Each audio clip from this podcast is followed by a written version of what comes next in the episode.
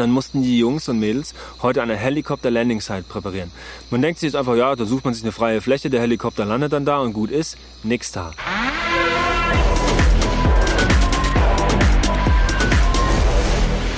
Hi, mein Name ist Robert Mark Lehmann und das hier ist der Podcast zu der neuen Serie KSK Kämpfe nie für dich allein. Tja, was soll ich sagen? Also jeder Tag im Dschungel ist natürlich mega ereignisreich. Die Nacht war oh, medium. Ich habe eigentlich nicht so richtig gut geschlafen, aber auch nicht so richtig scheiße. Das ist nicht mal das Los der Hängematte. Es hat ordentlich geregnet, alles war feucht. Meine Sachen sind komplett unter Wasser und super dreckig. Alles ist mega durchfeuchtet, von Schuh bis Hose bis Feldbluse. Ja, also es ist eigentlich kaum noch irgendwas trocken. Es, ist, es gibt nichts mehr, was nicht stinkt. Und heute ist gerade mal Halbzeit. Ich habe gerade erst die Hälfte im Dschungel geschafft. Und oh ja, dann haben wir heute einen ordentlichen Frühsport gemacht. Es ging nämlich heute ins Jungle Gym. Das heißt, wir haben hier, müsst ihr euch so vorstellen, eine, eine, eine Leiter und verschiedene Klimmzugstangen und so eine Art Barren und Reck, was ihr früher noch aus der Schule kennt.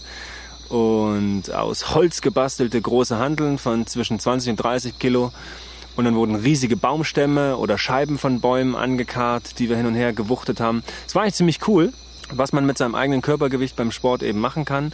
Und auch hier an dieser Stelle, wenn ihr euch fürs KSK interessiert oder allgemein in die Bundeswehr eintreten wollt, egal in welchem Verband, körperliche Fitness ist absolut entscheidend. Ich merke das hier immer wieder. Die Jungs und Mädels sind topfit und äh, die Übungen, die sie machen, dienen ja nicht dazu, um jetzt wahnsinnig große Muskeln zu kriegen, sondern es ist eine, geht um eine allgemeine Fitness, damit man eben diese harten Märsche und diese Härte der Ausbildung übersteht und sich nicht mehr auf sich selber die ganze Zeit konzentrieren muss, sondern eben auch auf den Auftrag. Ja, heute auch meine erste Verletzung. Das heißt, ich habe einen dieser großen, ich würde mal sagen, fast 100 Kilo schweren Baumstämme gegen den Hals gekriegt, ist ordentlich aufgeschürft und zibbelt ordentlich, aber auch das gehört eben einfach irgendwie dazu. Außerdem habe ich immer noch einen Stich am Handgelenk, der aufs, ja, schöne äh, anderthalbfache Handgelenksgröße angeschwollen ist. Ist auch ein bisschen unangenehm. Kleiner Sonnenbrand kommt noch dazu und offene Füße durch die Feuchtigkeit. Aber gut, was soll ich machen? Das ist der Dschungel. Das gehört eben einfach dazu.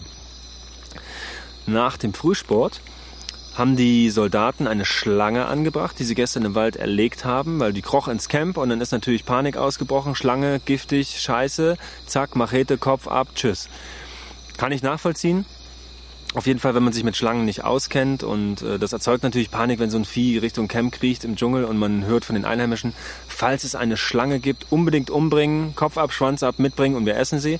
Aber in dem Fall war es tatsächlich eine ungiftige Schlange, eine Vine Snake, also eine Lianenschlange, die sich überwiegend von Schnecken ernährt. Das ist auch eine ziemlich coole coole Ernährungsweise, finde ich. Denn apropos Schnecke, ich habe heute eine Schnecke aus dem Fluss gegessen. Die Soldaten haben Schnecken gesammelt und gekocht und ich habe tatsächlich mal eine probiert. Ich sag mal so, kein Gaumenschmaus, bin kein Schneckenfreund, aber essbar und in Sachen Survival natürlich essentiell und wichtig.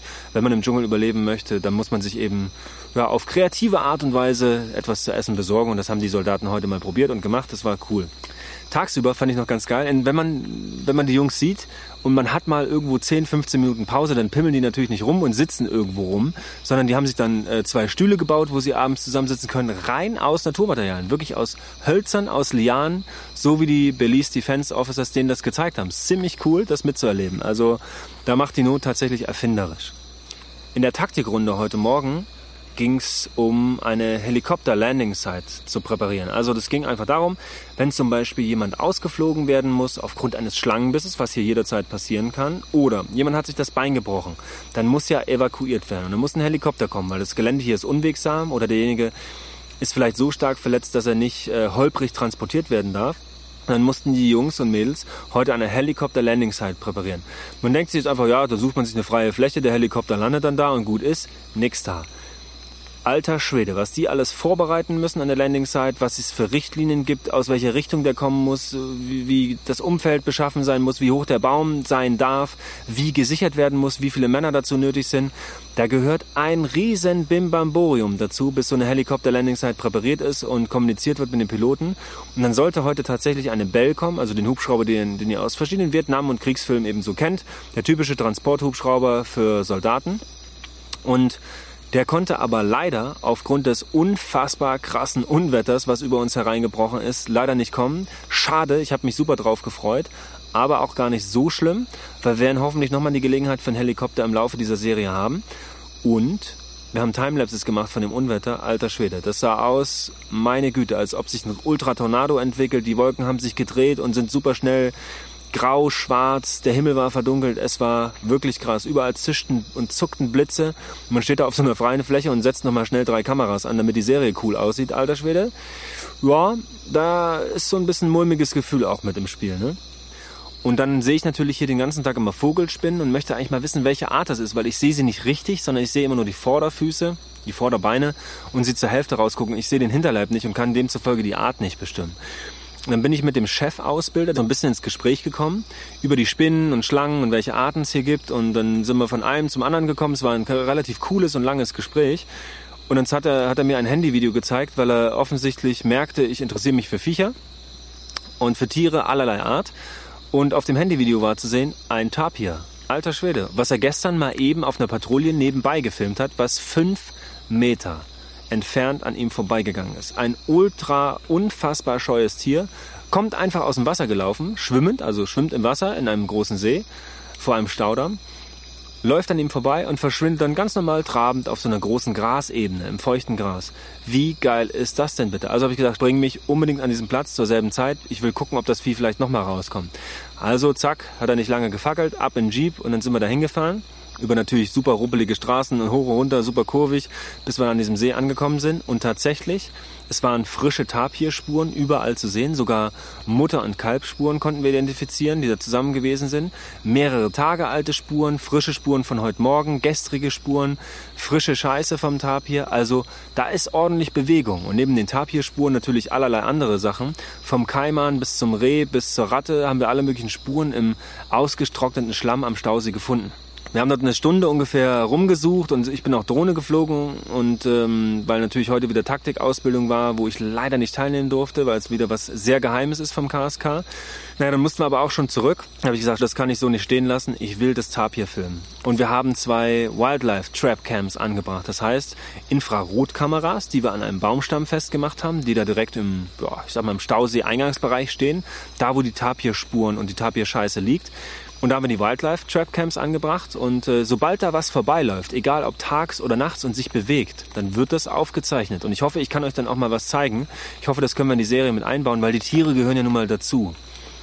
Jetzt müssen wir mal abwarten. Ich lasse es erstmal 24 Stunden dort stehen und dann bewegt sich da hoffentlich was. Und eigentlich fangen die Kameras alles Mögliche ein. Auch wenn ein Vogel vorbeifliegt, eine Ratte vorbeiläuft oder ein Keimann an Land kriecht, sollte das eigentlich alles da drauf sein. Ich bin mal sehr gespannt. Der Regenwald hat ansonsten heute wieder dem Regenwald alle Namen gemacht. Meine Güte, das hat heute hier runtergeballert. Alter Schwede. Hat den Vorteil, die Jeeps sind sauber, aber das Camp ist komplett verdreckt, weil der Regen, der auf den ja, Regenwaldboden fällt, das spritzt und splattert in alle Richtungen. Das heißt, mein komplettes Zeug ist eingeschlammt. Ähm, die Hängematte hängt auch ganz schön durch. Ich hatte noch Wäsche draußen, die ist komplett verschlammt und nass. Es ist alles nass, schimmlig, dreckig. Also der Regenwald ist da unerbittlich und gnadenlos. Ich kam dann zurück von dieser Tapir-Geschichte und dann war hier immer noch San-Ausbildung, das heißt Sanitätsausbildung. Die Jungs und Mädels müssen echt ganz schön viele medizinische Fachbegriffe und äh, Tricks und Kniffe drauf haben. Vom Transport eines verwundeten Kameraden im Dschungel bis ja, Fixierung eines Hüftschadens, also ein, oder einer großen Einblutung im Beckenkamm. Das lernen die alle. Das fühlt sich fast an wie eine Rettungssanitäterausbildung. Das war ziemlich erstaunlich. Und dann haben wir verglichen, das fand ich extrem cool, ähm, eine konventionelle Trage, die das KSK immer mit sich führt, die auch die Kommandosoldaten mit sich führen. Es müsst ihr euch vorstellen wie so eine schwarze Plastikrolle, die aufgerollt wird. Man wird darauf festgeschnallt und kann gezogen oder getragen werden. Und die Belize Defense Force hat aus vier Stöcken und ein bisschen Liane eine eigene Trage gebaut und ich habe beide ausprobiert.